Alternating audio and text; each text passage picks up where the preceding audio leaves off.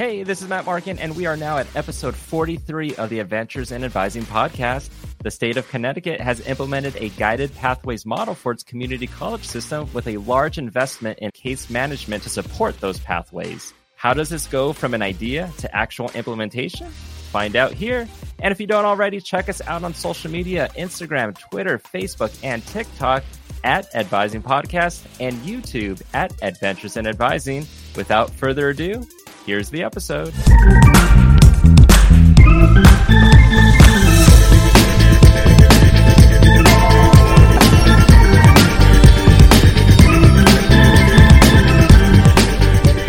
Hello and welcome to episode 43 of Adventures in Advising. It's our 18th episode of 2021.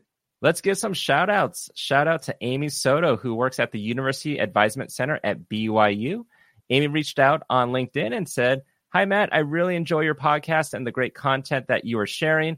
Thanks for all that you do. Thank you, Amy, for your comment and also listening in to the podcast. We truly appreciate it. Thanks to Julia Maher for getting in touch to let us know that she really enjoyed episode 41 of the podcast. Julia said, I really connected to Sarah's words about work life balance and career, and Ebony's discussion of the importance of relationships and collaborations also her talk about work life balance and being realistic about what you can do. Really glad that that connected with you, Julia, and thanks again for getting in touch to let us know. And also regarding episode 41 with Ebony Staten, Ebony, you got a lot of love from some of your former colleagues. Mauricio Cadavid from Cal State San Bernardino wrote, Ebony Staten was always sunshine and rainbows whenever I interacted with her. And one of her peer advisors, Wendy Padron, who wrote, I have nothing but amazing memories interacting with Ebony. So wonderful sentiments from both of you. Ebony is definitely one of a kind. Up first, it's Gail Barrett and Michael Buccelli.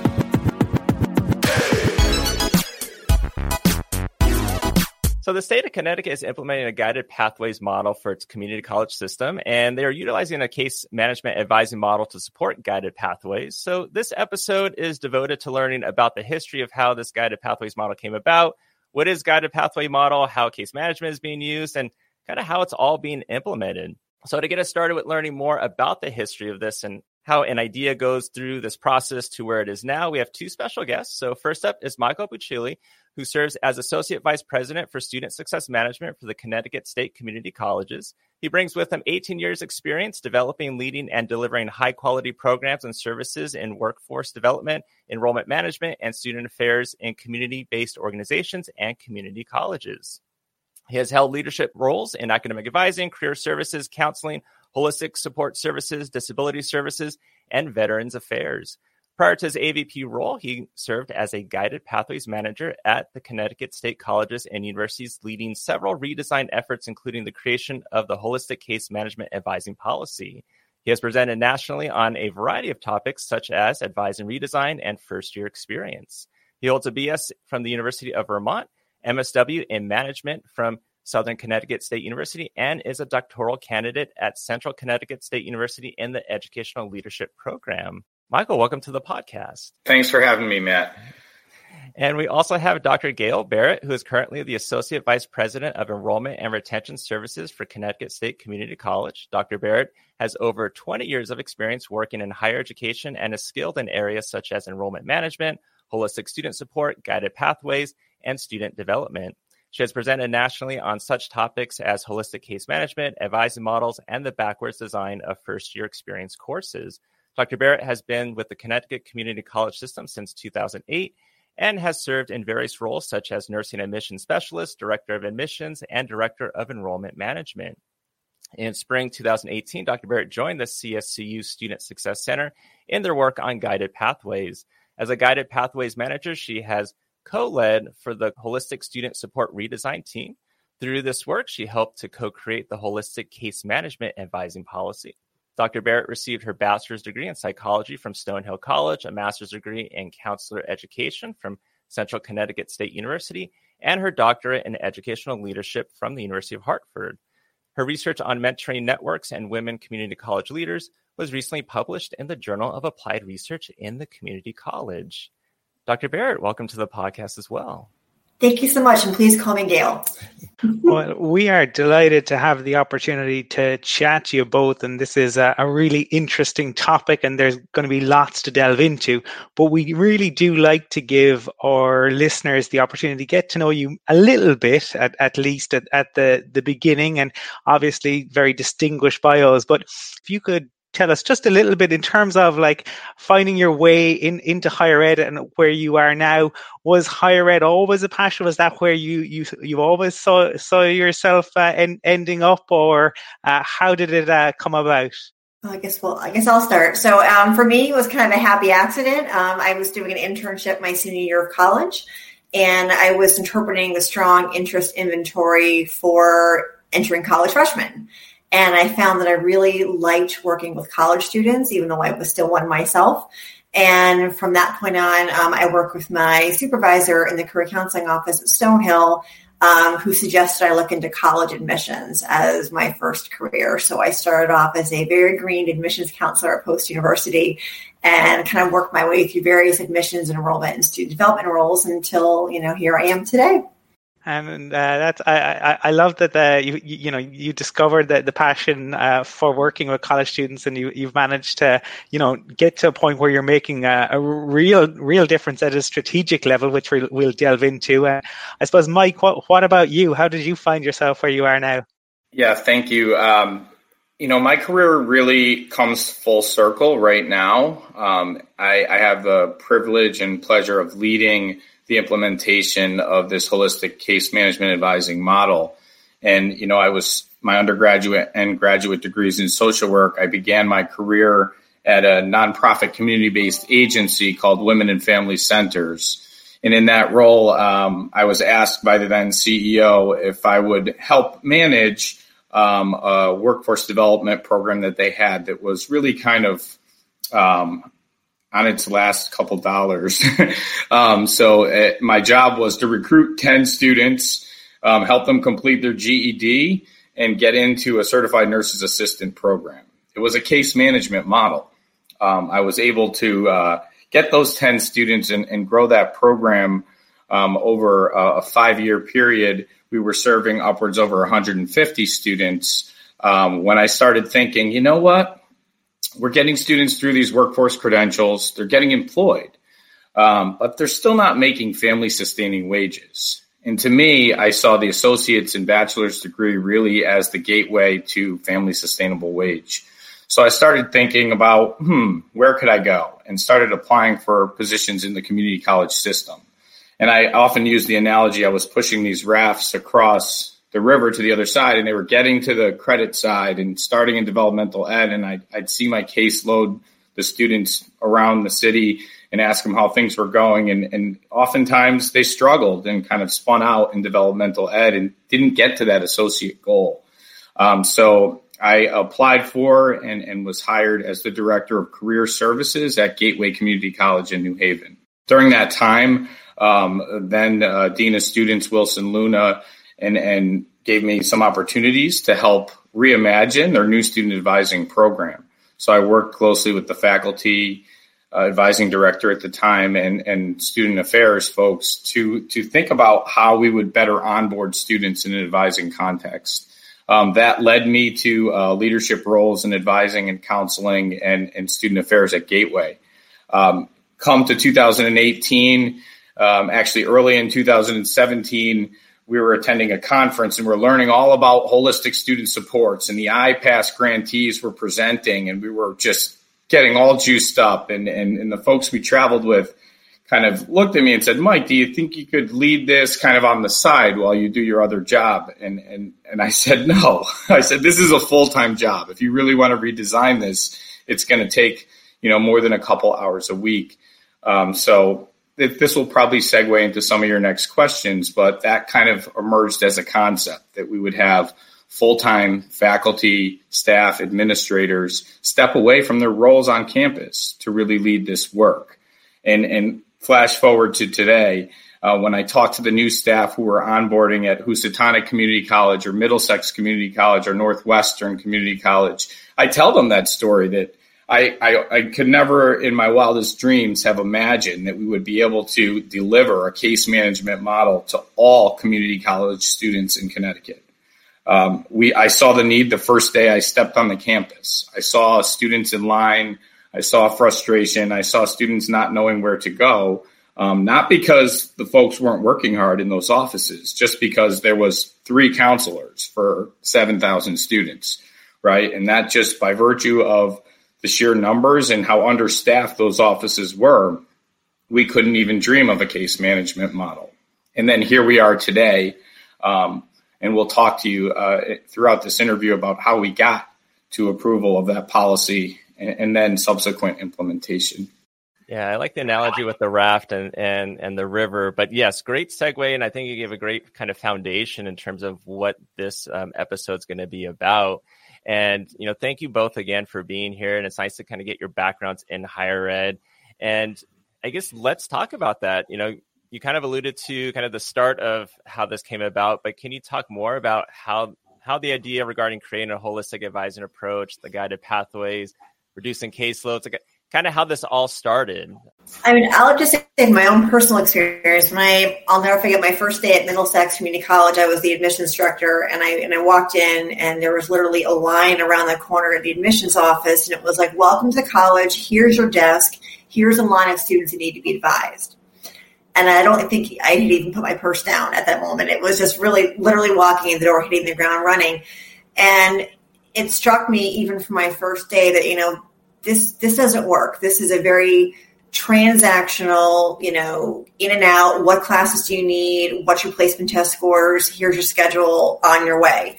Um, because we were not appropriately staffed at that time to really have the really meaningful relationship we wanted to develop with students. So in the admissions office, when I was there, we were the de facto new student advisors which, you know, even from my scope is not a full time advisor. I spent my first summer not doing my admissions director job, but advising because we needed to have students get classes.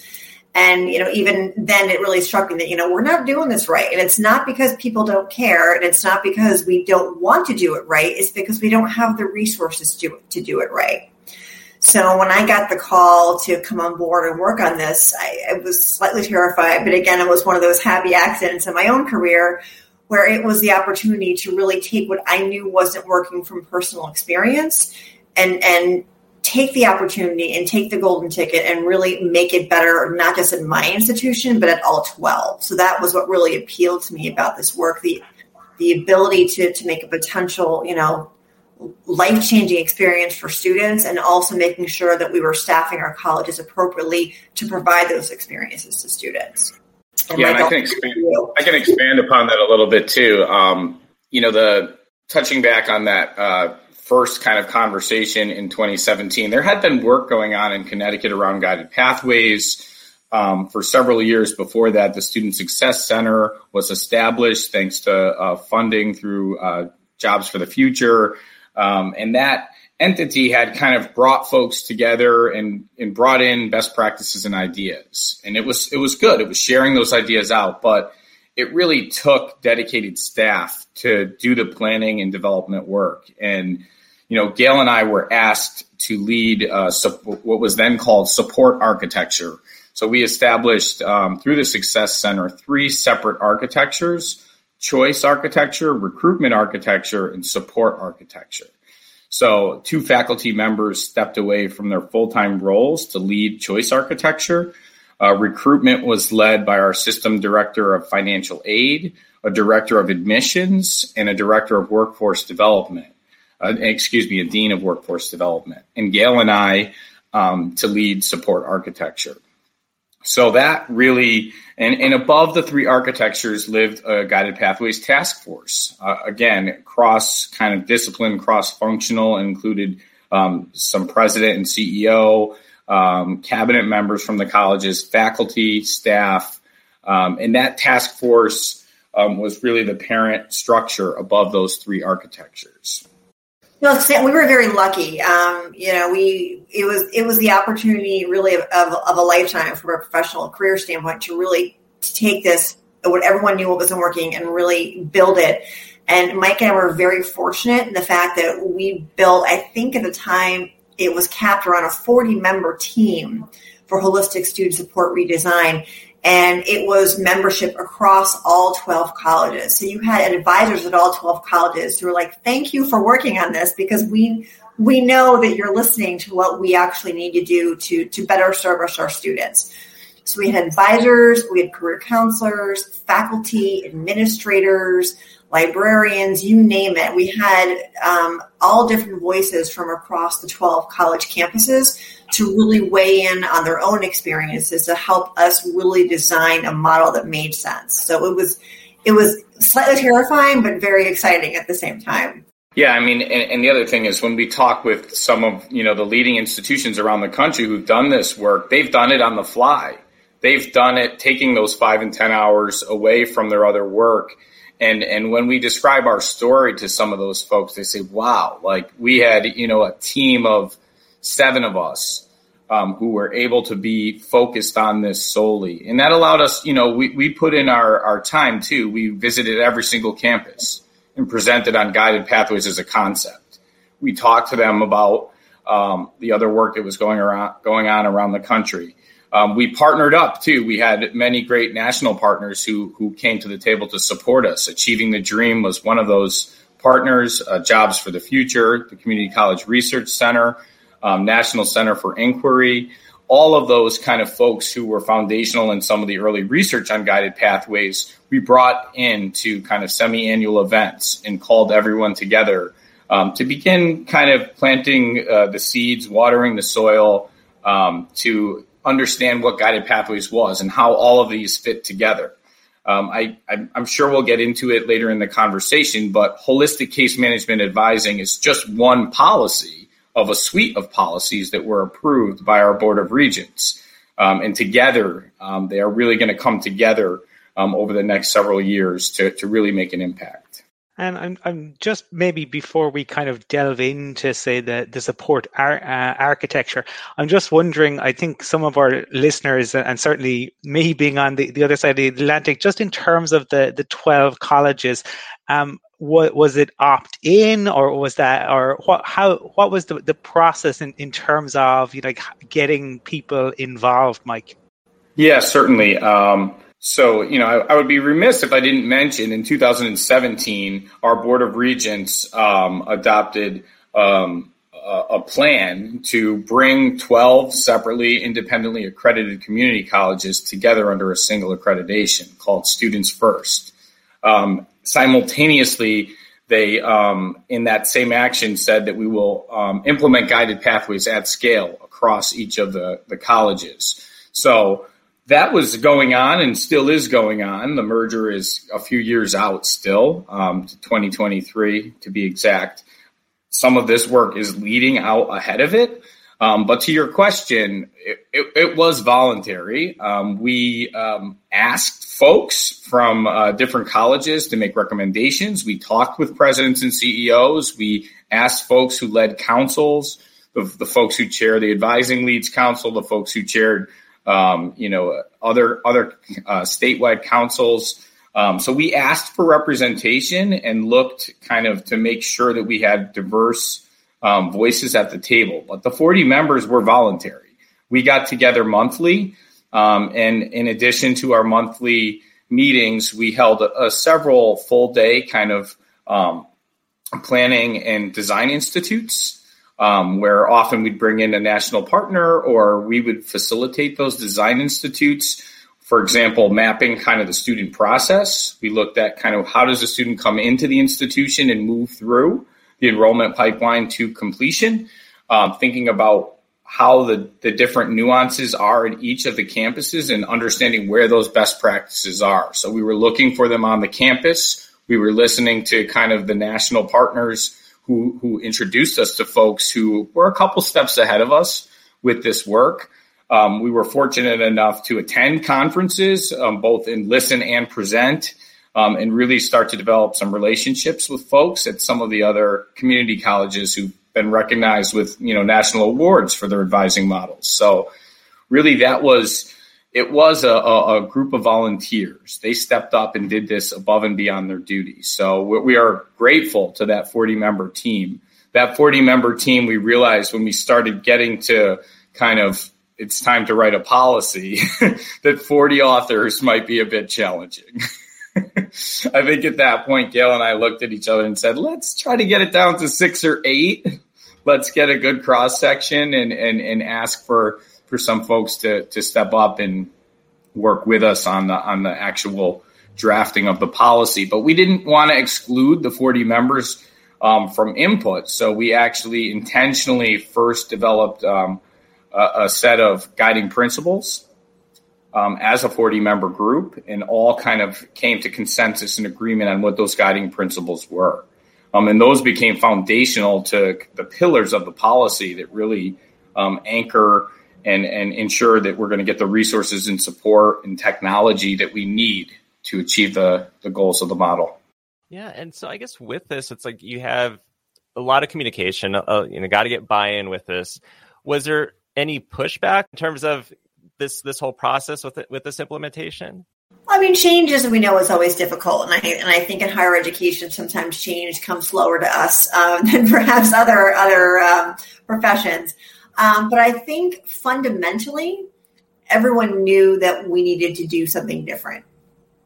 It's just a matter of getting from point A to point B. So I, I think um, when we put together our guiding principles, I mean, for example, they're they're principles you really can't argue with. Like for example, degree and certificate seeking students should be assigned to an advisor at the college.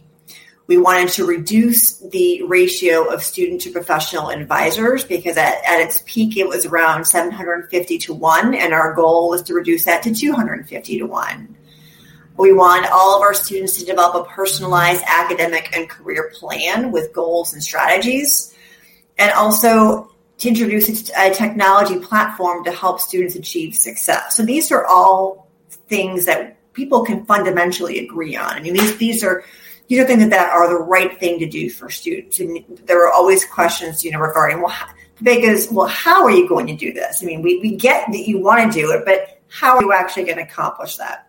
So I think um, Mike and I made a very conscious effort, as well as our team, to make sure that we actually continue to visit the colleges and make sure we were keeping the communication lines open. So when the policy was introduced, um, there was a electronic feedback form where people can provide feedback regarding their thoughts on the policies, areas they thought we could take a closer look at or they didn't like.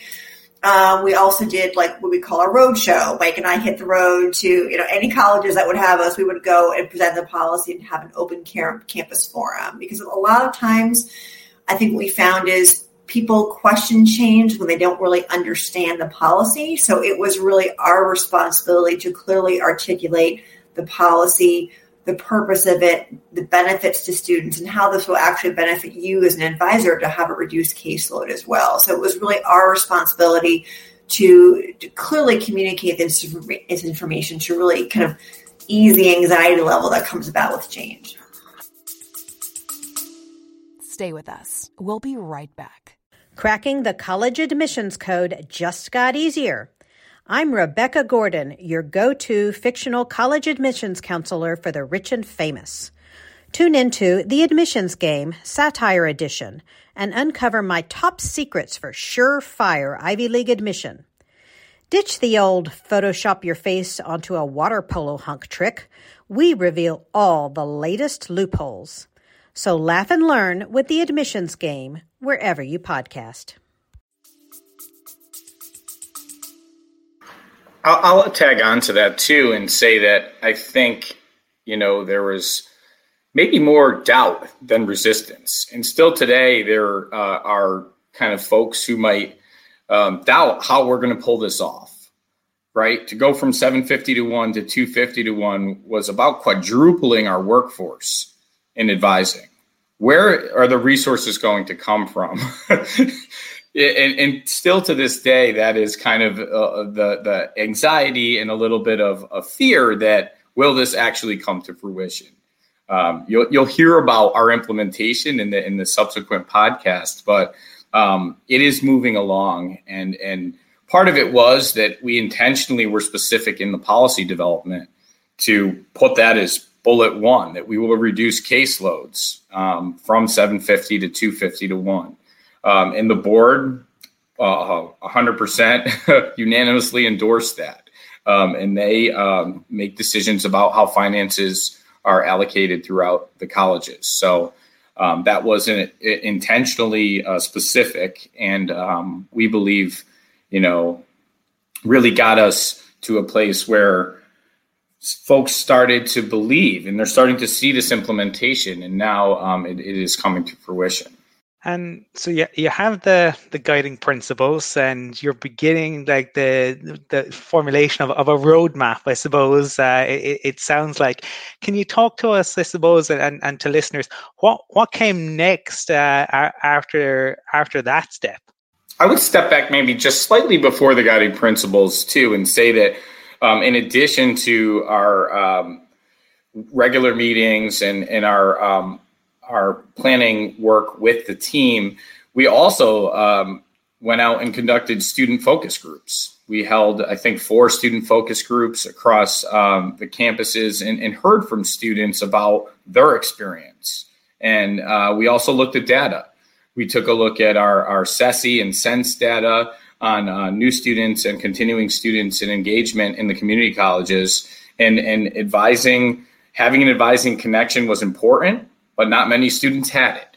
Um, and, and part of that too was understanding that this model, the guided pathways advising model, does not replace faculty advising. The faculty advising will only be enhanced through this model, and that faculty can then be more focused on talking about their discipline, um, more focused about talking about differentiation in career based on the type of degree that the student is pursuing um, where they have that expertise, and that these advisors can then kind of lift some of the administrative burden off of the faculty advisor, where there's a hold on the student's account, or something's going wrong with financial aid, or there's a, an issue outside of school altogether that is interfering with the student's performance. So we really, you know, still to this day are working to make sure we're communicating and being clear about kind of the roles and that it is additive it is not um, replacing uh, faculty advising so we believe that eventually we'll bring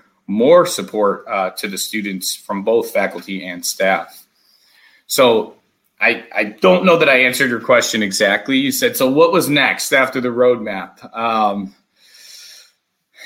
we we uh, traveled to a holistic student support institute and kind of hibernated for a while and uh, and hunkered down and began kind of putting um, words on paper and, and and really spent a good month or two with the writing process. And it was um, intense and it was consuming and it was Gail and I and we would be remiss if we didn't mention Ben Wong who was our policy fellow um, he's he's now at the ACLU in Richmond, Virginia, um, doing policy work down there. But Ben, Gail, and I together kind of tri-authored the policy. Our policy development team helped us create the outline.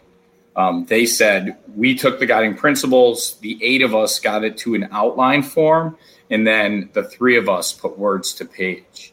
And and we it went through many channels. We were uh, lucky to have support from the Student Success Center, the, the, the executive director there, and several other colleagues who had worked with. So our managers of guided pathways outside of our area were also supports for us. They looked at the document, they reviewed the outline, they read drafts of the policy. So um, there was a lot of collaboration. Um, and, and as Gail mentioned, when we got it to a place where um, we wanted broader feedback, we then opened it up to to larger audiences. Right. And I would say we were very we were very lucky because you know, and I would say to other colleges or institutions thinking about radically changing their advising, I, I'm very grateful to the fact we were able to do this on a full time basis because to, to really put the time and effort that this deserved, it, it needed to be full time. You can't split your energies between this and whatever your full time job is on the side. Like it, it, it would never work.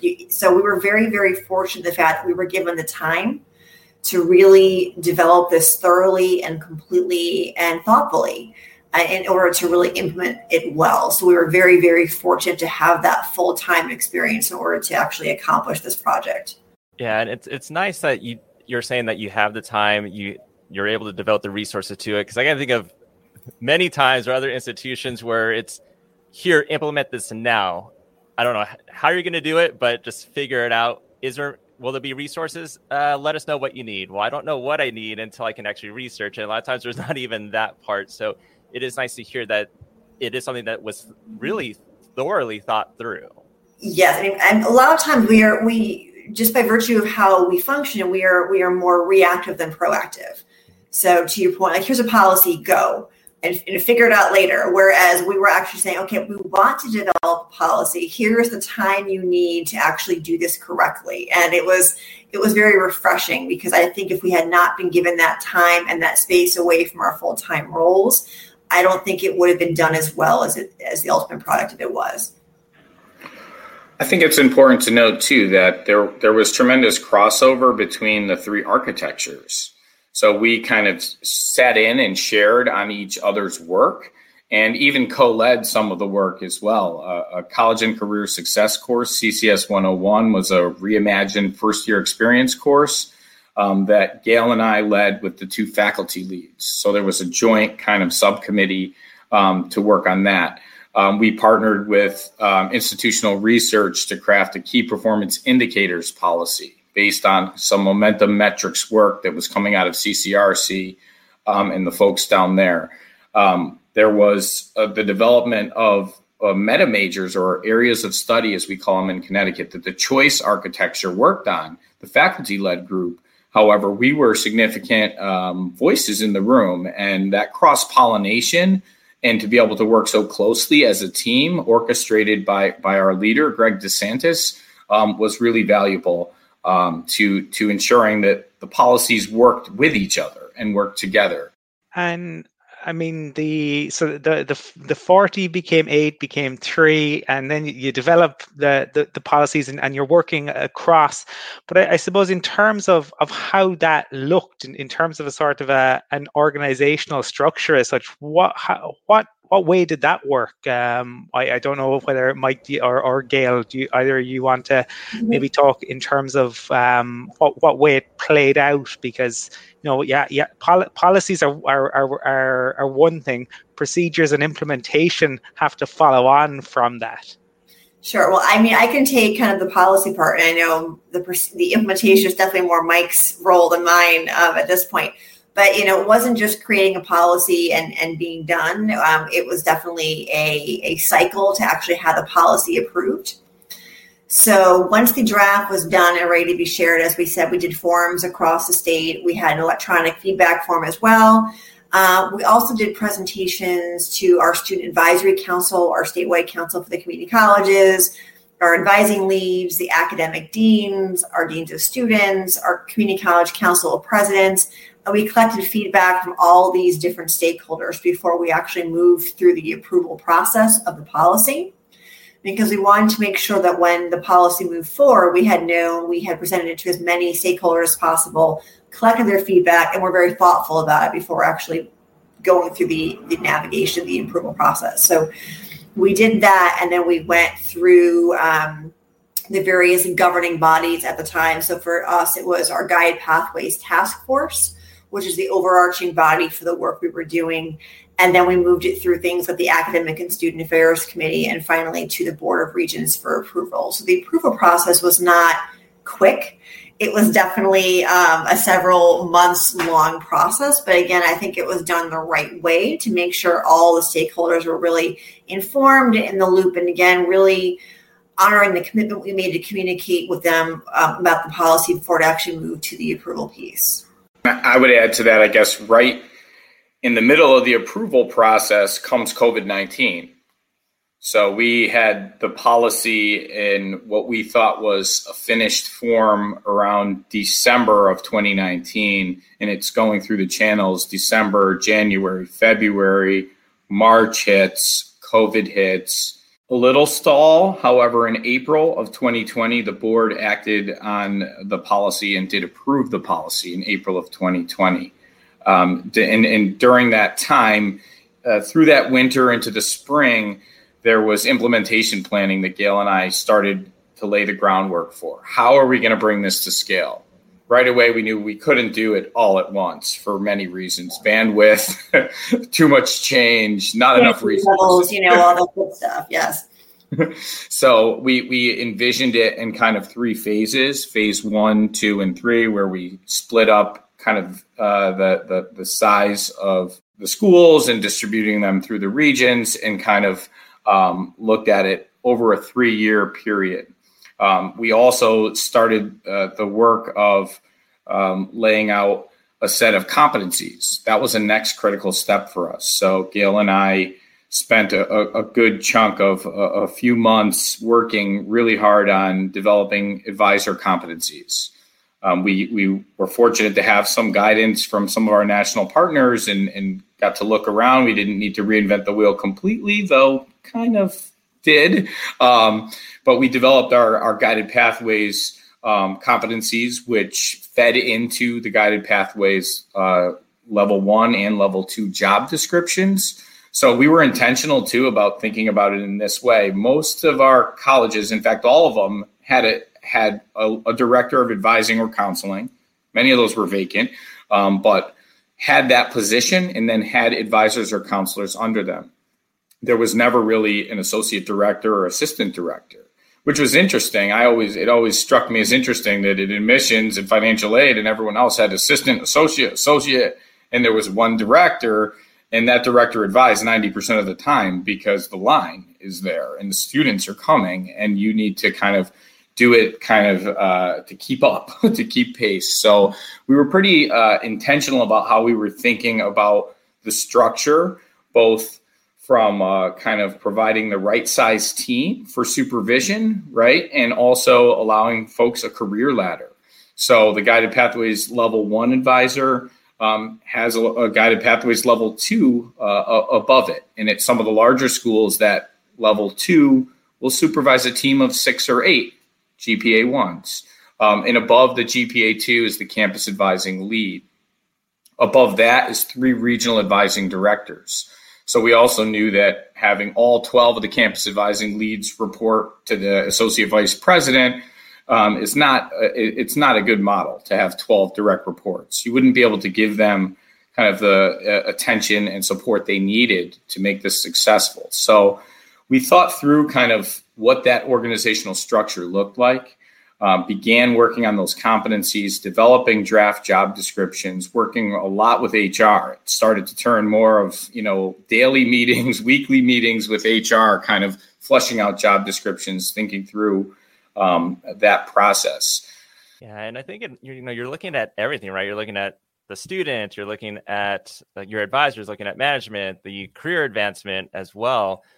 Does the policy also take into account addressing equity gaps uh, with students? Yeah, absolutely. So um, the policy, um, in addition to the policy, we crafted an equity impact statement um, that is addendum to the policy that speaks to our intentionality of closing uh, disparities between our Latinx and Black African American students and our white students.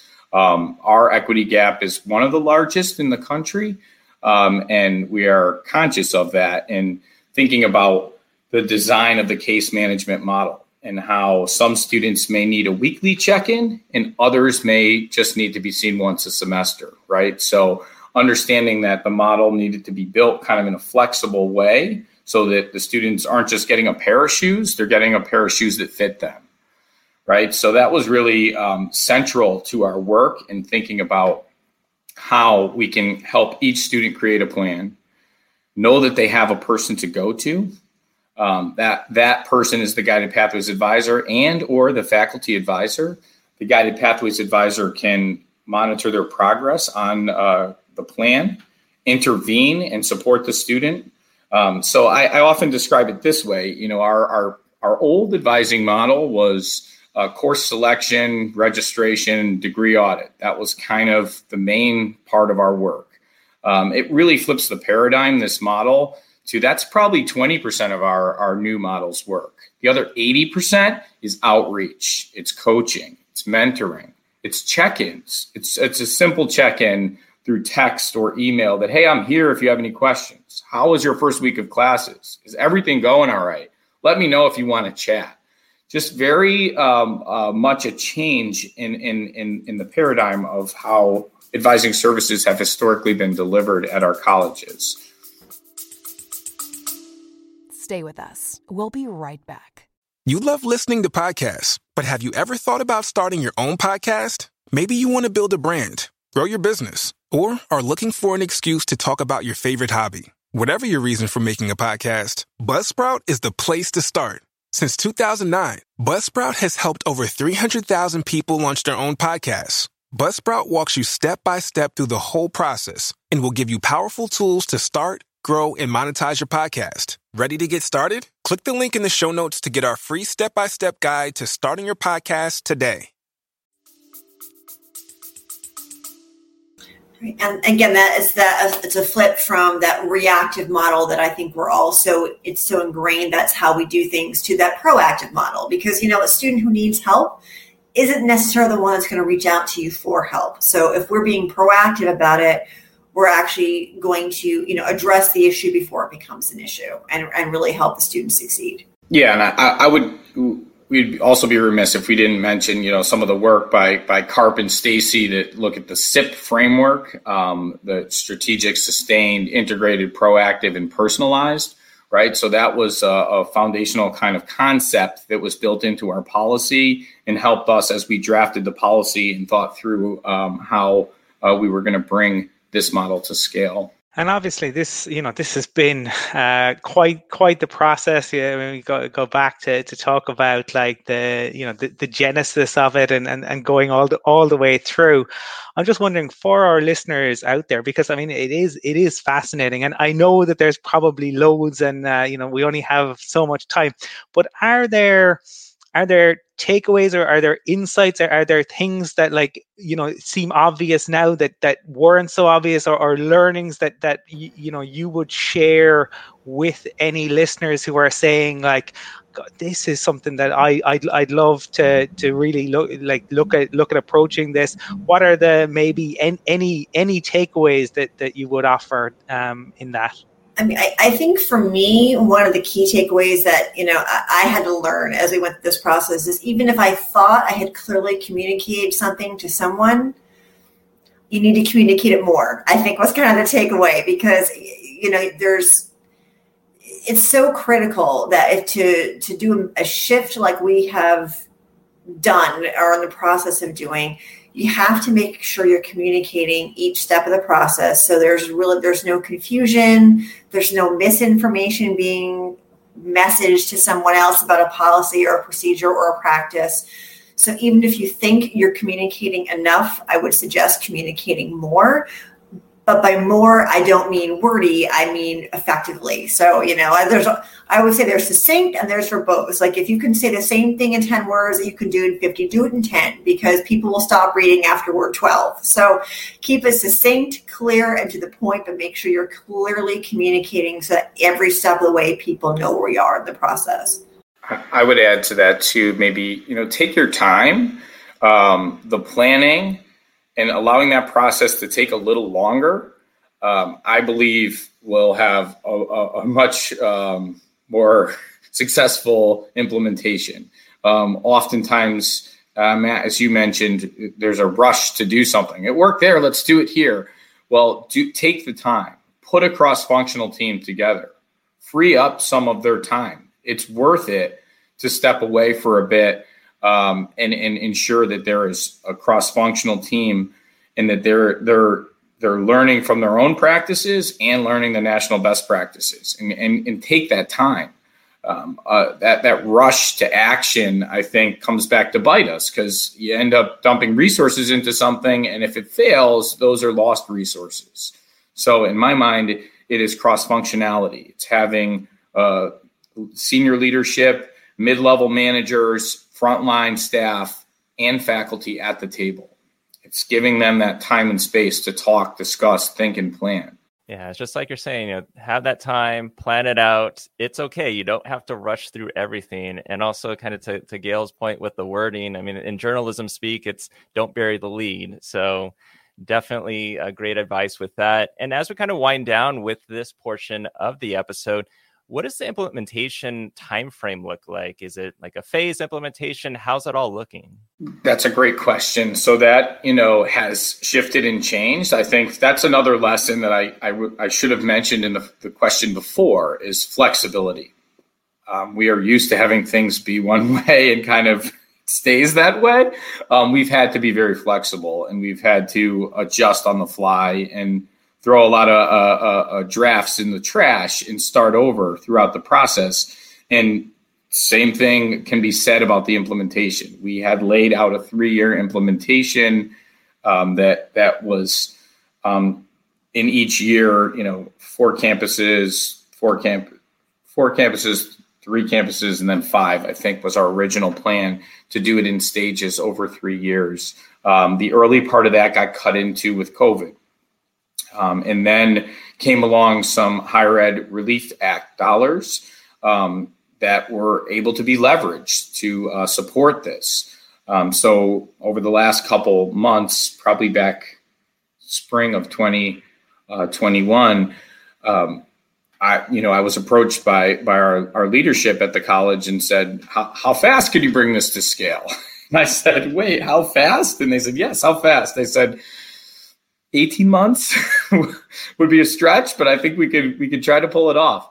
Um, so now um, we've adjusted our kind of three year phase in approach. Um, we have brought three colleges to scale with their advisors, um, and we did that from in, in about six months.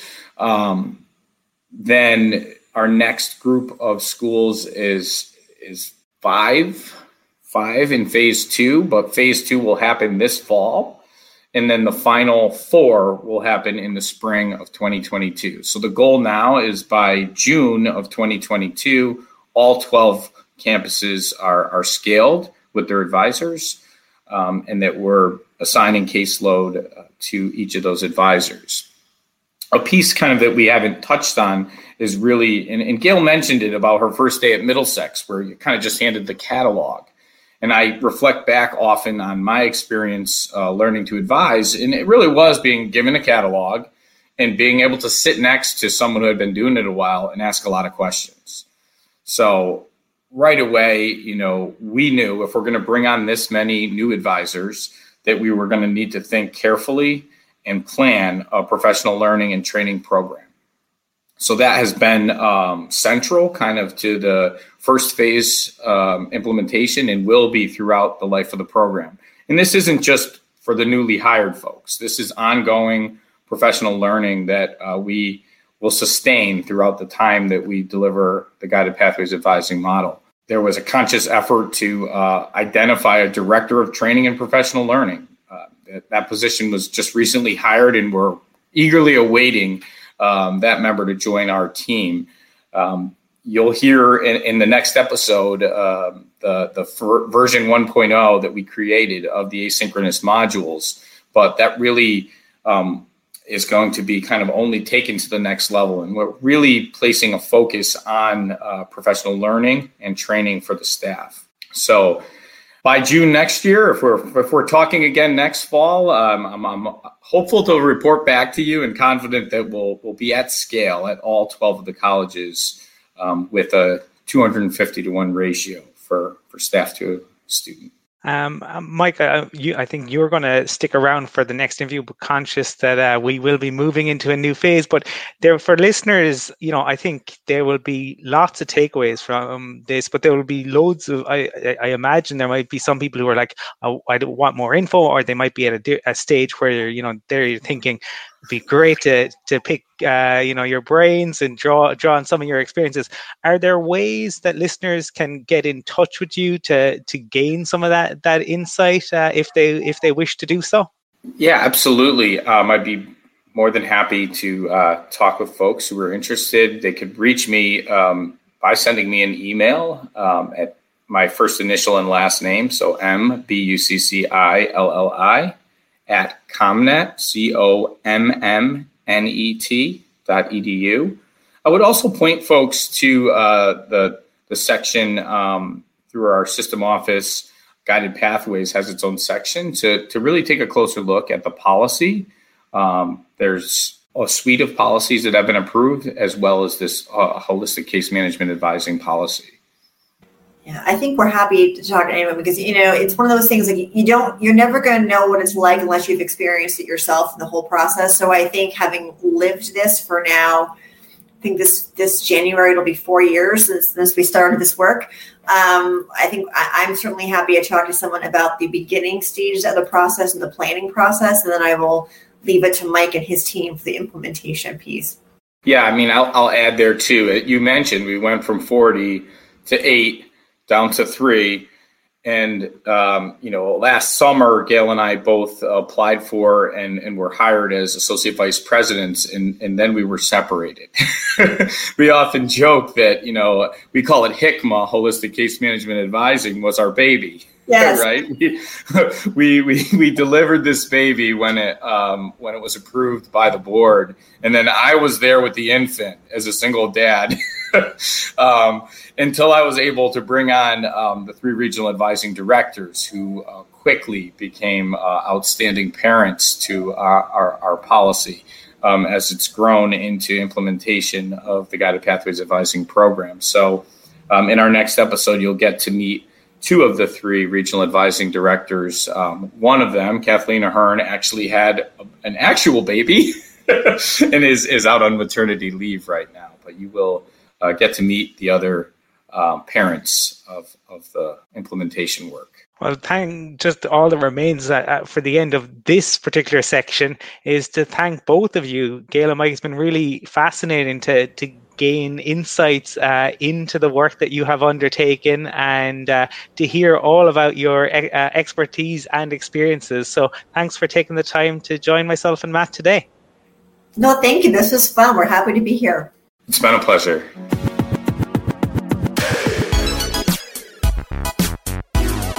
Thanks to Gail and Michael for sharing insights into the establishment of a guided pathways model, from planning and identification to support architecture to policies and procedures.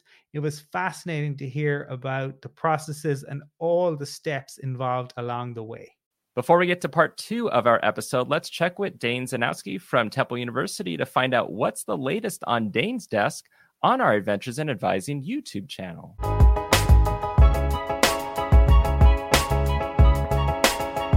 Hello, Adventures in Advising podcast listeners. This is Dane Zanowski coming to you from Dane's Desk, the new YouTube video series as a spinoff of the Adventures in Advising podcast.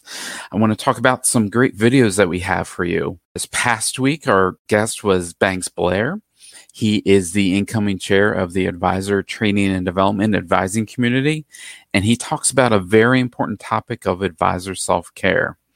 And then the video coming up next, uh, next week will be with Jake Rudy, who also talks about advisor self care. Again, this is a very important topic and something I can, you know, encourage our listeners and, and viewers to really think about how you're taking care of yourself so you can take care of the students that you advise. If you want to connect with me, feel free to do so through Facebook or LinkedIn. If you have ideas about future topics for Dane's Desk, or if you want to be a guest on Dane's Desk, feel free to connect with me. And as always, keep advising. All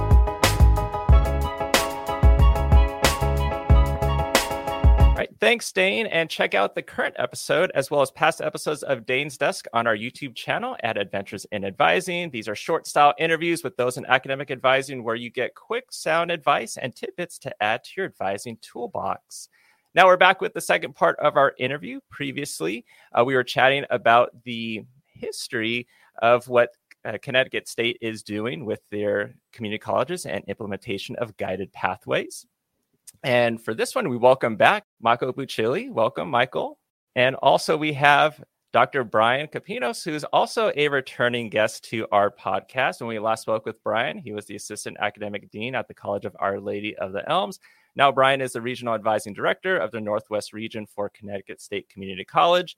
Brian holds a doctoral degree in educational leadership from the University of Hartford. Brian's research and publications are focused on advising systems, middle management, and the coordination of advising services within post secondary institutions. Brian, welcome back to the podcast. Great to be here, everyone. Yeah, and next up we have Dr. Lisela Arboleda is the Regional Advising Director for the Connecticut State Community College's Capital East region. In this role, Lisela is responsible for the implementation of the CSCU Holistic Case Management Advising Policy and the scaling, oversight, and operation of the Guided Pathways Advising Program at Capital, Manchester, Middlesex, Three Rivers, and Quinebaug community colleges. Prior to this role, Lisela was the acting director of, of counseling and wellness at Gateway Community College. In addition, she was the director of GCC's Family Economic Security Program and served as the campus retention specialist from 2015 to 2017. Lisela holds a doctoral degree in leadership and innovation from New York University, a Master of Science degree in clinical mental health counseling, and a Bachelor of Arts degree in liberal studies with concentrations in history and psychology from Southern Connecticut State University, and is a proud Gateway Community College alum. Welcome to the podcast. Thank you. Happy to be here. And lastly, we have Michael Gomez, who currently serves as the Director of Student Success Technology for the Connecticut State Community College, which includes overseeing the implementation, oversight, and all functional aspects for the technology platforms within student success management. Prior to joining Connecticut State, Michael spent eight years at the University of Hartford in various roles, including time with admissions, the College of Education, nursing, and health professions, and the Division of Student Success. His most recent role was of the assistant director and first year advisor for the Center of Student Success, advising an average caseload of 100 first year students and serving as the functional lead for the student success platform utilized by the institution. Michael also serves as an adjunct faculty member, teaching undergraduate and graduate courses in education, human development, and technology. Welcome to the podcast as well. Thanks for having me, Matt. We are delighted to welcome our uh, three new guests and, and welcome Michael back. Uh, I think the, the first part of the this was really fascinating. I have no doubt this will be as well. One of the things that we do like to do is to give our listeners the opportunity to get to know you a little bit um, before we we delve into to the topic. Um, Lisa, I might start with you. Um, just in terms of a, a potted history uh, in, in, in your work in, in higher education, uh, could you talk us uh, through, I suppose, how you found yourself where you are now? Yes, absolutely. Um, as Matt mentioned, I am a proud community uh, Connecticut State Community College um, alum, and while I was finishing my bachelor's degree under the leadership of Michael Buccilli, actually, I uh, was hired as a part of the new student advising and registration, which is really where my start with advising um, began, and really my passion for um, advising. From that role, I, under Michael's leadership as well, I became the student uh, retention specialist, where I really focused on marginalized populations. Um, overseeing the male minority initiative and some achievement coaching um, models that we put together at Gateway. Um, during that time, I was finishing my master's in clinical mental health counseling. Uh, at the time, counseling and advising went hand in hand. So while I my primary role was mental health counseling, I was still very much um, advising. And it was through those different roles that I realized the impact that academic advising uh, has on students and how crucial it really is to our student population, and more specifically as we make our way to the holistic case management advising model. But really being in that space and identifying that this HICMA policy that we now have, that there was such a need for it. So, uh, in that role, I really prided myself on being a voice for the students and really communicating the need for such a model to leaders such as Michael for him to do what he did at the system level and implementing um, the policy. So, that's sort of my trajectory. And now here I am as the regional advising director overseeing the implementation of the policy for five of the 12 um, Connecticut State community colleges and, and really enjoying the work and really seeing how all the work that all of us have done all of this year sort of come to fruition. And um, yeah, it's exciting. It's exciting stuff. Thank you. Absolutely. And uh, Michael Buccilli, we we we had uh, we heard from you in the, in the last episode, so I might go to the other uh, Michael. Uh, can can you talk us through, I suppose, uh, how you found yourself uh, in in your current role? Yeah, certainly. So I, uh, like Matt mentioned earlier, I spent uh, most of my time in higher ed at the University of Hartford. Um, I'm an alum from Hartford. I have a bachelor's degree in health sciences and physical therapy. Um, and after graduating, I was fortunate enough to work in the undergraduate admissions office and spent some time recruiting students to come to Hartford and, and really got a taste for what working in higher ed was like um, and was uh, immediately attracted to staying in higher ed. So I did. I finished my master's in education um, and actually started teaching elementary school here in Connecticut um, and really quickly realized why I loved working with uh, those students, I really missed working in higher education. So uh, the first opportunity that was presented to me was actually to come back to Hartford. Um, so I took it. I was the collegiate director of student success for the College of Education, Nursing, and Health Professions. Um, big long title for a lot of miscellaneous jobs. I was responsible for um, academic advising, uh, course evaluations and registration, um, making sure students graduated on time uh, recruitment events for the college. Um, and just about three years ago, the university made a shift to a first year advising model. Um, they put a lot of resources into what is now their division of student success, and they created uh, a combined services office um, that I was fortunate enough to join as an assistant director. Um, they had um, they were aware of my work with the technology and advising on campus. So I was given the opportunity to lead the implementation of their holistic case management software that they were using for advising. Um, and then I saw this opportunity with Connecticut State. And at, at, that time, I thought, I want to be doing more. I want to work with a wider population. And, and this was a, a perfect opportunity, combined all the things I really liked about my career um, working with technology, working with students, um, and working with this population in particular. So I was fortunate enough to meet Michael and Lacella and Brian, and, and they were. Uh, happy enough to offer me an opportunity on the team, and I'm glad I took it. And um, I've been here since April, uh, overseeing the technology that we're working on. Really excited about it. And I'm having a really good time. Great. We're looking forward to chatting to you further about that. And uh, Brian, I, I, know you're a returning guest, but it's been a, a little while and uh, you're wearing a, a, different hat. So it might be worthwhile just uh, giving listeners the opportunity, a potted history of, uh, of your, uh, your higher ed background. Said so. The, the last time that we spoke, um, we were talking a lot about advising systems and middle management and some of the research and uh, that I had done with my dissertation and kind of what better way to fall into all of that work than to fall into working for the state of Connecticut and working with Mike Buccilli and his team, uh, you know, working on this holistic case management policy and, and really the development and redesigning the entire 12 community colleges. So um, you know, I when I saw the opportunity online for this position, although I had greatly appreciated my time as as the assistant academic dean at Elms College, uh, I couldn't not try for this position, and so I was. I, I, gave it a shot, and I was lucky enough to to join the team in January, and I've I've been here ever since, and it's been fascinating work. It's it's absolutely exciting to be a part of this kind of uh, this movement to best practices in advising with the state of Connecticut to, to redesign an entire advising system statewide. Um, and I really think that this work is going to set the groundwork for future states and other colleges to look at our work and look at some of the challenges and great successes that we're going to have and, and really be able to kind of shift into a way that really supports their students better. And so for me, I'm just excited to be here. I'm I'm still you know teaching at the University of Hartford. I'm still writing. Uh, I have some hopefully some publications coming down the line in the future, and I just had one exciting one published with NACADA uh, in June. So I'm just happy to be here, happy to be a part of this, and happy to kind of take my knowledge and expertise and, and really help the students uh, of the Connecticut Community College system. Welcome, everyone. And we really appreciate all of you being here to continue this conversation.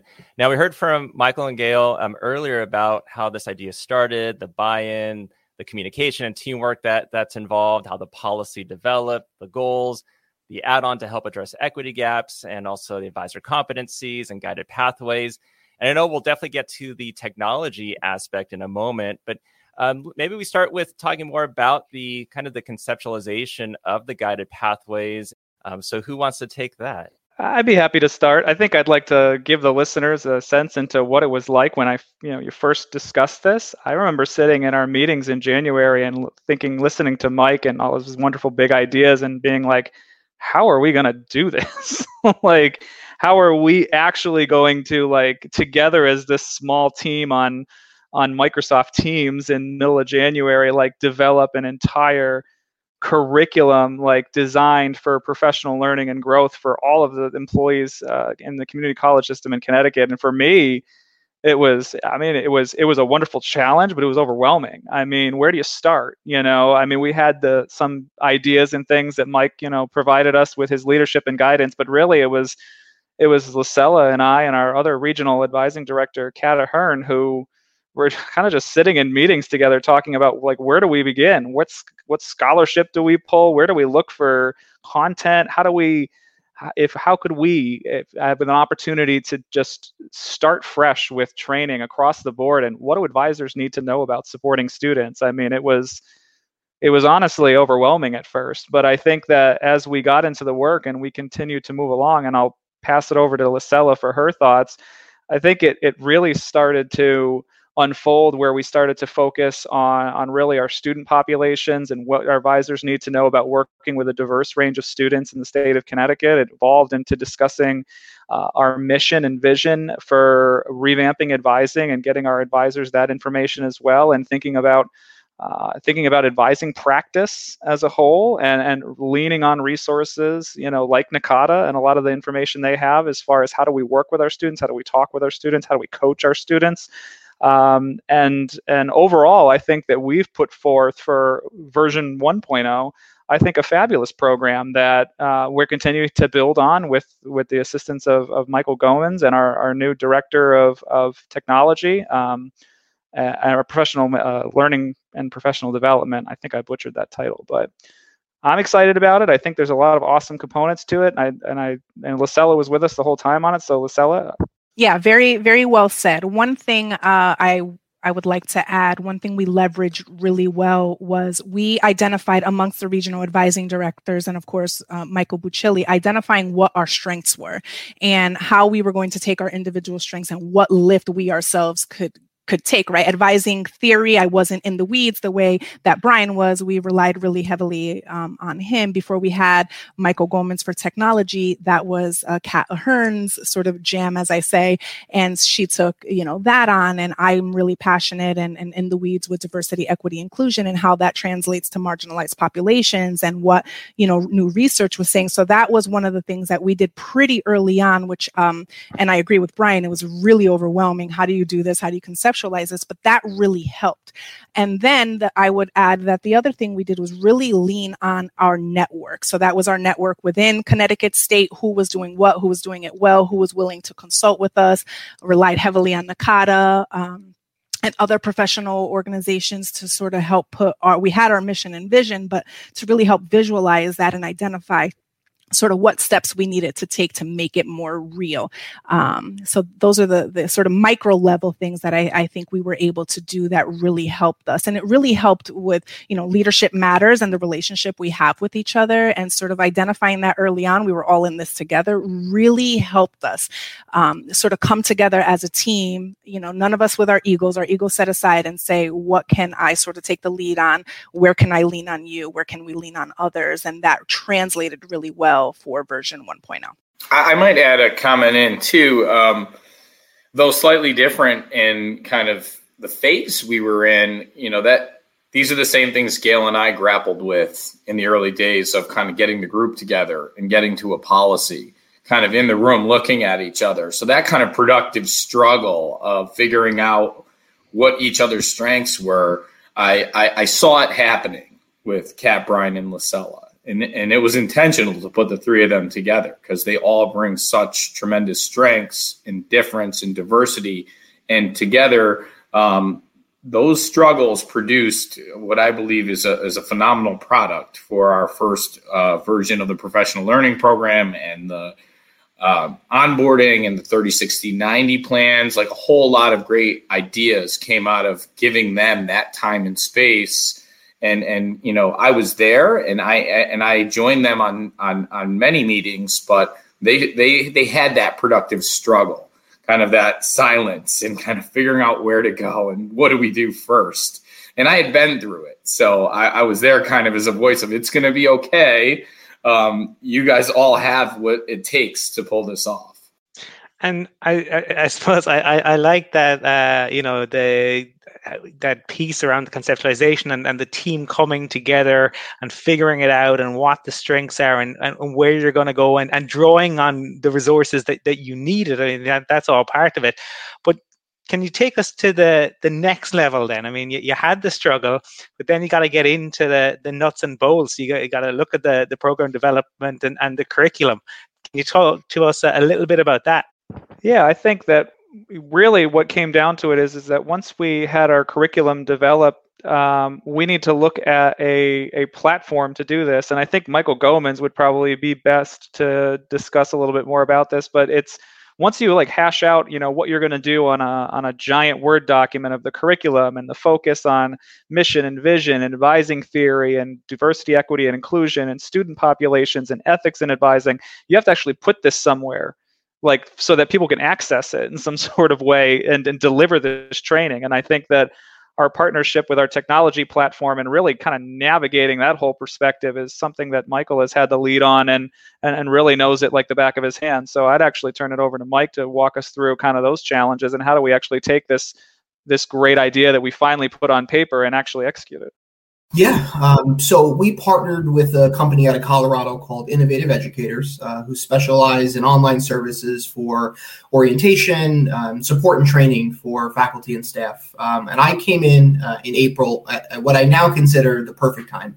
Uh, it was right in the middle of the eye of the storm when uh, Michael and Lisella and Brian and Kat were in the middle of developing all this curriculum, and it was so evident and clear that each of them had um, such a strong passion for figuring this problem out and presenting it in a way that was most realistic um, and adaptable for all the faculty and staff that we're going to have this presented to in the coming months. So um, I was excited to get on board with Innovative Educators. Um, that platform allowed us the most amount of adaptability in terms of how we would deliver courses. Um, we, it was important to us that we used multiple modalities to deliver the trainings that we had come up with. So whether they were articles, publications, um, case scenarios, PowerPoints, um, and, and, a variety of videos from different resources that we wanted staff to review and train uh, and be assessed on.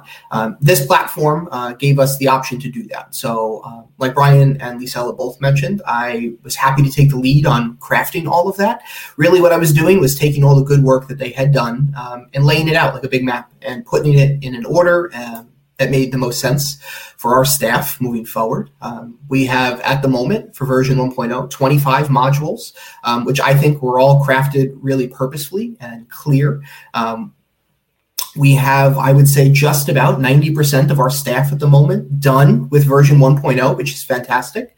The platform itself gives us the opportunity to look at reports every week, see how staff are interacting with those modules. Um, we've built in both pre and post assessments to measure their learning. Um, and we've even built in survey options to really make sure that everyone that's being um, tasked with looking at these modules has a fair opportunity to give feedback um, and to let us know what's working, what's not, what would they like to see changed, what's different. Um, so yeah, I, I mean that's that's probably the broadest overview I can give you about the technology and where we are at the moment. I would like to add something, if I may, um, to piggyback off of what Brian shared when we talk about sort of conceptualizing in our curriculum. And he he gave you an example of some of our uh, modules, if you will, right, are advising fundamentals and equity centered practice. And I think it's important for listeners, right? We're talking about community colleges. So when we are putting this together and we are referring back to what the literature and what research shows, a lot of it is geared towards four year institutions. So we had to take that, really deconstruct it. What is going to work and what is going to translate well to the mu- community colleges? And then look at our community college or each of our institutions and their data, what has worked, what isn't working, and really marry the two to. And that is really, um, really important to note because it's not like you go out there and you get these frameworks and you just build off of that framework. You take an existing framework, you look at it, it's not necessarily designed for community colleges. So, how do we take that and how do we redesign that and make it work for our student population? And we look through that lens for each of the modules that we went through.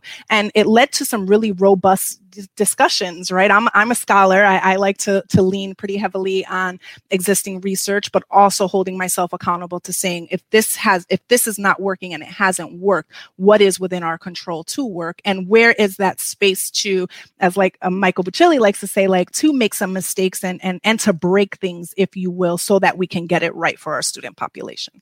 And I guess going off of that, is there anything like when you were looking at the the research and the literature that was more geared for four year that when you did deconstruct it, you said we can actually connect this to the two year community colleges and and what we're trying to do?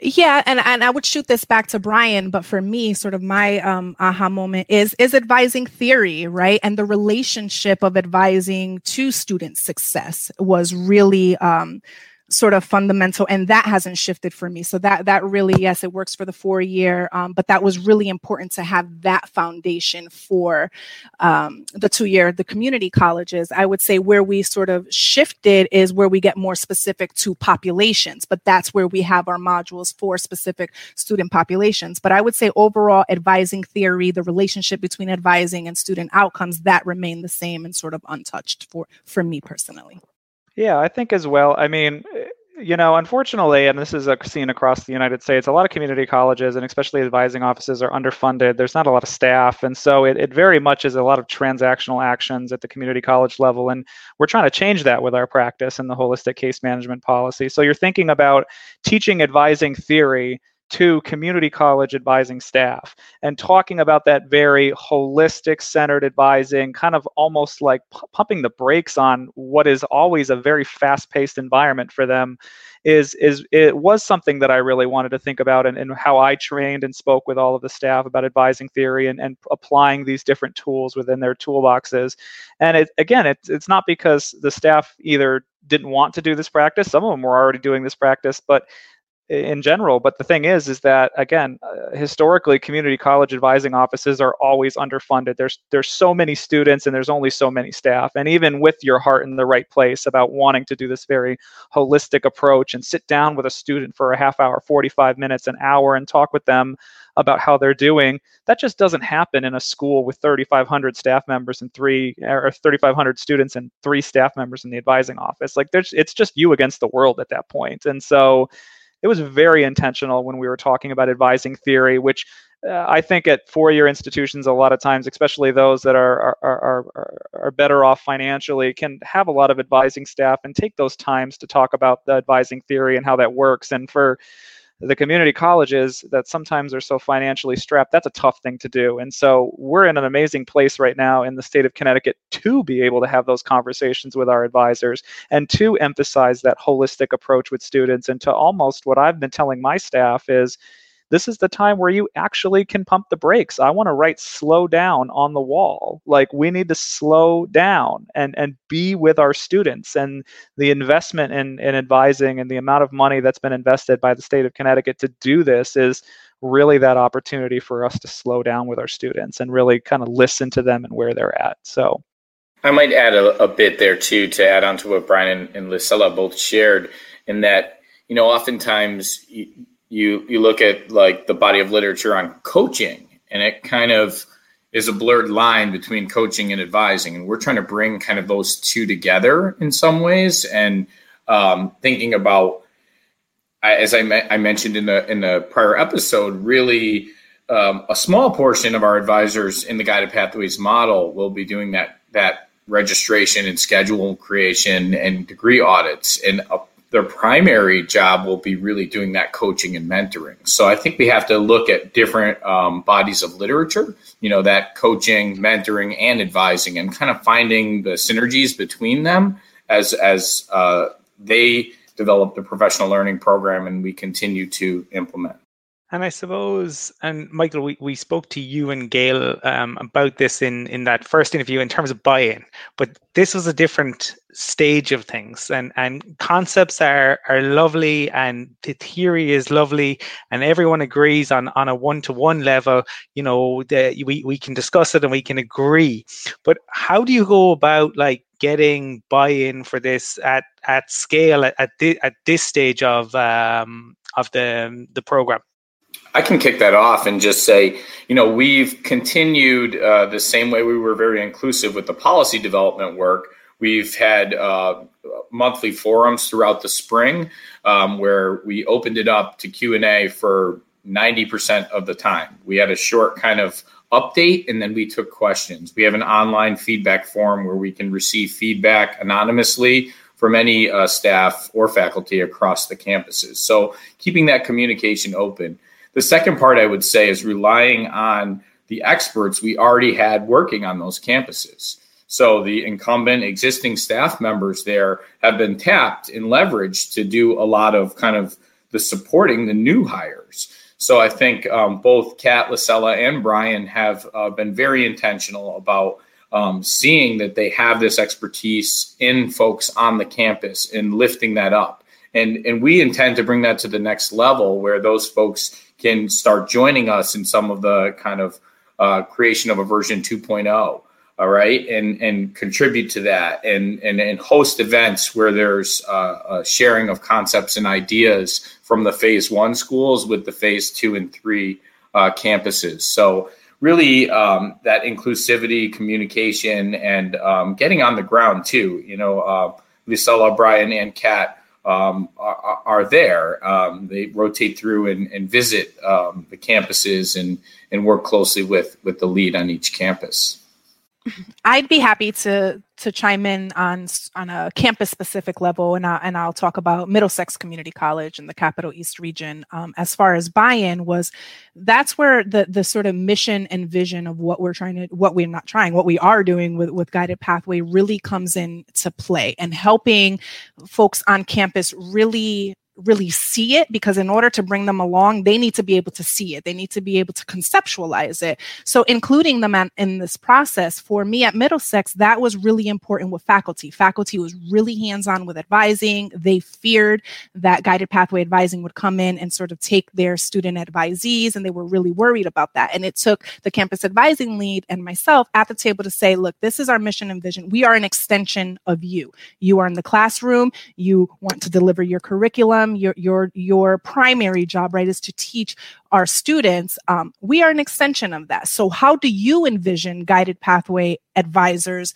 sort of complementing your role? And then as michael mentioned sort of that wealth of knowledge that they hold. So now they're playing they play a primary role in in uh, really mentoring our guided pathway advisors to be to have these areas of expertise. Michael may have talked about in the last podcast areas of studies. So we have areas of study set up at Middlesex and we have faculty advisors attached to the guided pathways and we're always anchoring it with that mission and vision and now they can see it. And that being able to see it really helps with the buy-in. And now they're our biggest advocates. Now when their colleagues across the system are saying, "Oh, well guided pathways this," they're the first ones on the line to say, "Well, that that's not really true," or "This is what's happening at Middlesex and this is how it's helping us." Um, so that has been really helpful to me over at Middlesex. So I just wanted to share that on campus level.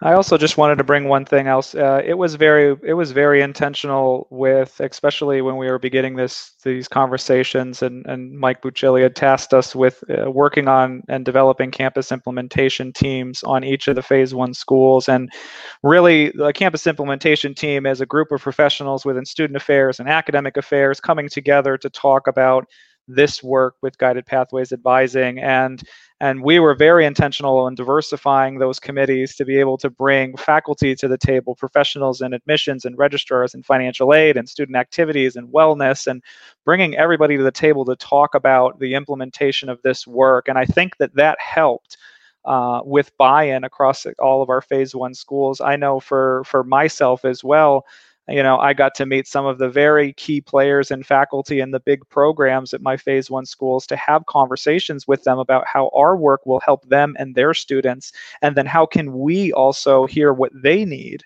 and support their work as well, um, you know, as faculty members who are working within this advising space as well. And so these campus implementation teams that were designed to bring academic affairs and student affairs professionals together to have these conversations, I think really started some of the teamwork building that happened uh, and really kind of shaped some of the good work that's been started um, surrounding our guided pathways implementation. Yeah, and to do all of this, like you need staff for this. So, how with the guided pathways advising, like how does the hiring go with leadership, or as well as getting uh, advising staff for all of this? It almost feel like it. It almost feels like it never ends when you are scaling up some of these advising offices to be at scale for how many advisors we need. I can't tell you how much time Lacella and I have spent together interviewing people, um, you know, across the across the state. Um, but this work really requires uh, it, it's a lot. It's a big time investment from our GPA, our Guided Pathways Advising Leadership team, to spend the time to be intentional about uh, hiring and really finding the right people for this work. And I, I certainly can turn it over to both Mike and uh, Mike Buccilli and Lacella to talk about the commitment to diversity uh, with our hiring. But we have been very, very uh, strategic in the way that we've structured our, our job descriptions to be inclusive to a lot of areas that really do. Uh, excellent work with students that we normally wouldn't wouldn't have within the advising spectrum of uh, our hiring uh, at that point. And so we wanted to be intentional with regards to being very specific about who we wanted to bring into this work and be also diversify our staff so that they could meet all of our students where they're at. So, um, but I'll turn it over, like I said, to, to Mike and Lacella to talk a little bit more about that. But I feel like I've been interviewing since since March. Yeah, I, I, can add a bit there. I would say it's been, you know, a collaborative effort, uh, a big lift by the leadership team for Guided Pathways Advising. Um, however, the campus CEO plays a, a, key role there as well. Um, when we're hiring the, the leads of the campus, they're participatory in the in the finalist interviews. Um, when we are um, putting together a campus interview committee, the the CEO or president uh, makes recommendations um, to be added to the committee. Um, we have done things to try to streamline because this amount of hiring needs um, some streamlining. So, uh, creating a, a, set of questions that are uh, standard um, across the campuses, but allowing the campus the flexibility to add a question or two that is unique to their um, specific student population and their campus's needs. Um, but the the time invested in hiring matters, and and um, I, I, will defer to Lacella and Brian, who who have more hours logged with with HR and, and searches than I do at this point. But it is a, a it is a big lift you, you may have to cut me off and I won't be offended if you do. This is, this is definitely something I'm extremely passionate about. Um, I, I am a Latina in higher education. We are in, in higher education and leadership. We are very few and, and uh, far between. So the hiring process for me, uh, personally, it was two parts. I'll say it in two parts. So the first is we're hiring towards a vision, right? We're hiring not to meet the to fit into the mold of the current advising. We're we're hiring to deliver on our HICMA policy, our guided pathway advising. So that's one. A majority I would say of folks in higher education have a higher ed background. This the way that we hired for guided pathways is we really opened that up to a diverse um, pool of candidates, diverse backgrounds, uh, race, ethnicity, gender, area of expertise, degrees, things like that. I'll use Middlesex as an example of what I did with Middlesex was I, I really took a look at their student population. Then I looked at the the, uh, the candidate pool uh, that we had, and I was really intentional about hiring at Middlesex, of course, being qualified. Let me just say that since this is going to be circulated, uh, they had to be qualified. The taking those qualified uh, candidates and really being intentional about bringing guided pathway advisor leadership and advisors on who really represented their campus student body. Um, that that was magical for me, as I said, as a Latina, to be in this position to really um, uh, you know put forward the vision for for guided pathways but to be in a position where i can actually hire a diverse uh, workforce to do this work is just it is it is it's it's magical. It is music to my ears. It fills my soul. Um, and we did that. And i think all of our campus one schools we did really well about diversifying. And again not just diversity in race ethnicity and, and gender but in in areas of expertise too. And guided pathways the way that that michael sort of uh, put this together, put the guided pathways advising model together, really allowed for that. And I'm really, it's already paying off. For example, um, areas of studies over at Middlesex, we have an individual who has a bachelor's in criminal justice. His area of study is a criminal justice degree. Faculty love that because now they have someone who went through the curriculum, who has experience in the in the workforce, who can now support them. We have someone else in human services who is now doing social sciences, who is is collaborating with faculty. So diversifying our workforce, it was just a win-win all around. And, and quite frankly, it, it was about time. Um, so I was really excited to, to be a part of that and really proud of the work we did with diversifying our workforce. I'll stop there because I can keep going. I just want to bring to light really fast when you think about the case management advising model, you really have to think about the skill set that comes to being involved in that advising model.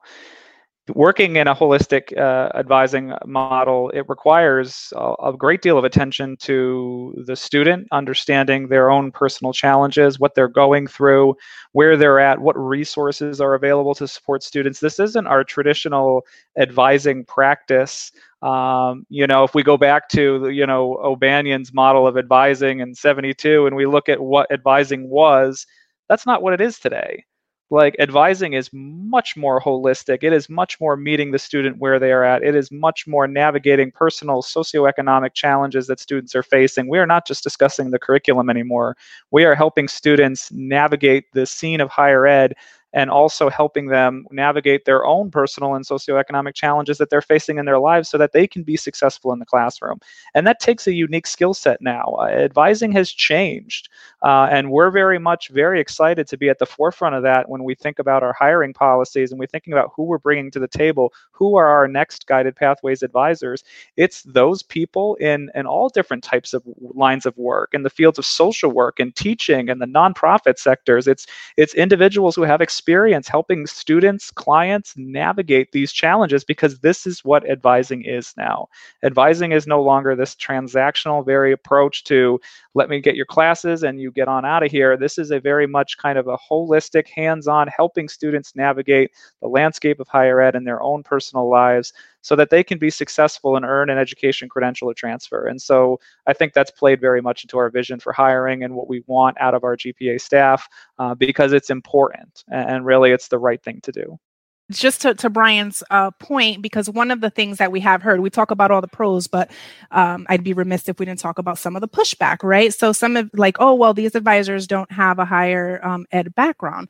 But being cross cross sectoral and cross functional is very important. And i and I, we're seeing that now right? I think when we when we diversify our workforce the way that we have and we have sort of cross sectoral guided pathway advisors sort of in the mix that really in my opinion, at least in my experience so far, has really minimized the sort of group think. We're not all looking through this work through the same lens, and everyone from their sector have something to contribute to what this holistic case management advising model could look like and what guided pathway advising sh- you know could potentially be um, but if i'm only looking at this work through a higher ed lens, then I'm looking at it through one way. We all go through sort of similar training, similar coursework. But when you have folks from different sectors, you really you really increase and and and maximize on all their areas of expertise and that's how amazing guided pathways has been in phase 1 and will continue to be because we all are looking at this work one mission one vision but through a different lens and great ideas um, come from that and i think that that has been really undervalued and that's an important important point to make um, in hiring. I would add one last piece to that, and just that, that, that this was intentional. We made an intentional choice to go from what was a master's degree plus two years experience to even get in the door to a bachelor's degree and professional experience in a related area. And we allowed for candidates to tell us their story and how they were connected to the mission and vision of Guided Pathways and that has opened up um, a diverse and and robust kind of uh, workforce candidate pool. Um, and and to to to echo what Lacella and Brian have said, that great ideas are coming out of folks who are just stepping into uh, higher ed as a professional, um, and and that we often kind of see through that same lens and and our students may not be seeing through that lens especially if they're first gen especially if they're new in college. So uh, meeting the students where they are is more likely to happen if you bring that diversity of background and perspective. And i think that that intentionality is is so important and i think that plus that commitment to diversity um, it's it's similar what to I suppose what I'm seeing in, in some institutions in terms of the student intake that in terms of their um, you know they're they're looking not just at academics but they're looking to bring in diverse cohorts who have maybe experience in the in the areas. So you know I, I think maybe higher ed is opening up that way, which is is good. But maybe um, just in in terms of kind of getting a where we are now because michael you'd mentioned i think early in in our interview one of the aims i think was the reduction for student advisors from 750 to, to 1 to 250 to 1 and i suppose with the, the nuts and bolts now in place and the work uh, ongoing wh- where are we now on that i can tell you from my phase one school that uh, my advisors are busy. I um, I look at their calendars and what we would assume is a very as soon as you get through add drop in the community colleges in the past, it's been almost like a lull afterwards. It's like, oh, we survived we survived add drop and now we have a couple of you know weeks until we can get into the registration kind of phase. That approach has been flipped on its head uh, and we are now um, extremely intentional about reaching out to students in this first one to three weeks as our game plan for as many students as we could possibly see because we know through the literature that this contact with students immediately and at least starting these conversations will help lead to better levels of persistence, better levels of retention if they know through the gate that they have somebody to talk to in that first one to three weeks, one to four weeks, when some of those initial challenges come up for students where they may decide, well, maybe college isn't right for me. Maybe I made a mistake there. How do we get those students in the door with in between weeks one through four? So my advising staff uh, at, at Northwestern Connecticut Community College have been working extremely hard. Their calendars are jam packed. Uh, we're I'm here today at Northwestern. I'm here to talk with them and see how they're doing and to show a face here and a presence for them because I know that they've been working so hard and and so but we're you know even still though the 250 to 1 is is an admirable reduction. It's still a lot you know but it's it allows the time. It, it does allow the flexibility and time for us to meet with students and have those conversations. And so that's what i am hearing on the ground from my staff is that they are having these conversations with students virtually and in person. They are able to talk with them about their goals and where they're at. And so for for my phase one school certainly it's been very very very busy but that's a good thing. I mean, we we want to see this foot traffic. This is why we're here. So, and I'll turn it over to Lacella to get her perspective on her phase one school. You won't be surprised to hear this, Brian, but um, I'm exactly where you are because I'm using the framework that you actually put together for Northwestern. So, right, Brian put a lovely framework together. We're one, one weeks one to three. We're really uh, focusing on the outreach to students as a touch point. Then, you know, weeks three to five, we'll, we'll transition, start thinking more about uh, retention, start keeping an eye on the data. Um, so I'm, I'm exactly where, where Brian is. So I have nothing to contribute other than that. The advisors are very busy. Um, they are uh, meeting with uh, their caseload in, in the community college system you know there's that push for sort of registration. So those students who sort of got pushed through to to register but not necessarily meet with their advisor and have sort of an in-depth discussion we're doing intentional outreach for for them right now. So that's that's the phase that we are currently in. I can add to this too. I would say that you know by the end of this calendar year it is our goal to have um, five uh, additional schools at scale. And um, then during the spring semester, the final four campuses at scale. Um, so by June next year, we will be at scale. Um, but I, I, think it's also important to talk a little bit about um, our advising technology and our platform that we're developing because I think, to Brian's point, uh, 250 still is a lot.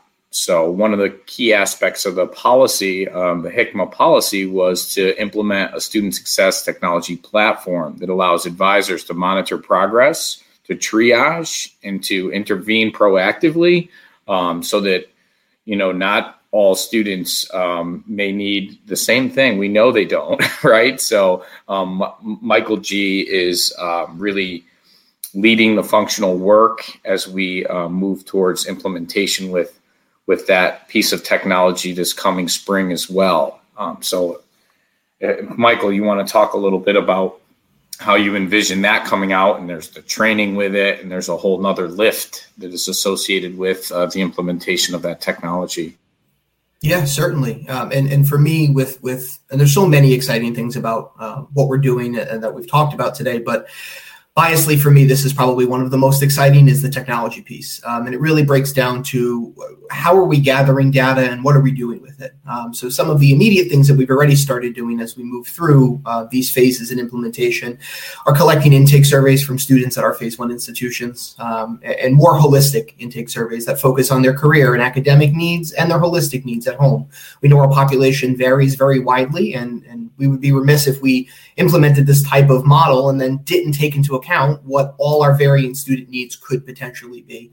Um, the system that we're going to be using is an operational and collaborative CRM product from Ellucian um, that really affords us the opportunity to really bring all the stakeholders on each of the campuses together to make sure that we're providing comprehensive wraparound services for our students as quickly and expeditiously as they need them, um, which is something that I think, unfortunately, we would all agree we didn't have the resources to do before. We may have had those experts and resources on campus, but there wasn't a clear or comprehensive way to connect those folks, uh, either between offices or students to offices. So we are purposefully building this CRM tool to do just that um, not only with our academic advisors, but we're going to bring in other offices like Veterans Affairs, International Services, Career and Academic Advising all together to make sure that when a student needs to have their plan revised, if their situation changes, we're doing that as a team um, and not in isolation. So, to Brian's earlier point, a caseload of 250 students is still a lot. It's very comprehensive, but a tool like this allows all of our staff and our campus leaders to really get a whole picture of the student,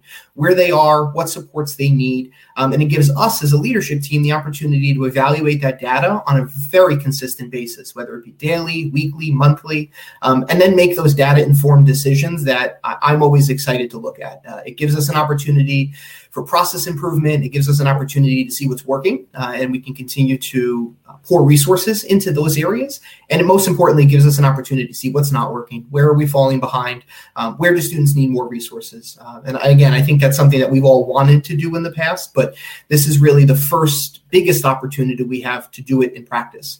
Um, so we plan on implementing in early uh, spring of 2022. Um, and with that, it's going to come a whole series of training. Uh, we're going to follow a train the trainer model for a lot of leadership on each of the campuses. Um, I'm excited to partner with our new director of training and professional learning to roll out what we'll call end user training for uh, upwards of 200 plus uh, guided pathways advising staff. Um, and, and we should be up and operational with our timeline by March and April, uh, which again, for me is really exciting. Uh, it gives us an opportunity to really see this in action um, and see our work come to a, a a peak, if you will, uh, after the first year. So um, a lot of exciting opportunities ahead in the coming months. Yeah, we're definitely looking forward to possibly having you on again and seeing where things are at, maybe in a year. And it's great to see that there is this holistic approach uh, you, with the students, with the with the staff, with the leadership, and you know, best to you on this continued implementation. But we have reached the end of this uh, interview, and there's a lot of information that's been given, uh, both in the first part of this uh, interview with the history of it, and also now with the implementation. So a lot of tidbits from how it all started, the structure, the organization, the beginnings of the implementation to to now. But we heard from the last interview that you know more, some of this information is on the website. But if anyone wanted to reach out, any listeners wanted to reach out, had questions or comments, how can they reach out to you? So I think they can reach out to any one of our, you know, emails. We'd be happy to talk to anybody um, about any part of this, including we welcome anybody who's interested in, in working with advising or wanted to be a part of this work. We have job opportunities open in the state of Connecticut. We're here. We're excited about this, and so you can certainly reach out to any of us uh, at our emails, and we'd be happy to talk to you about anything that we've talked about today and or you know send you in the direction to look at some of the amazing jobs that are open in the state of connecticut right now and to get a part be a part of this work Awesome. And we'll put your contact info in our show notes for anyone that is interested. Uh, this has been a wonderful and informative chat. And I know we've learned so much uh, from this already. So, especially regarding the case management and the guided pathway policies. But thank you all so much for joining us. It's been a real pleasure having you on the podcast. Thank you. Thank Appreciate you. it. Thank you. Thank you.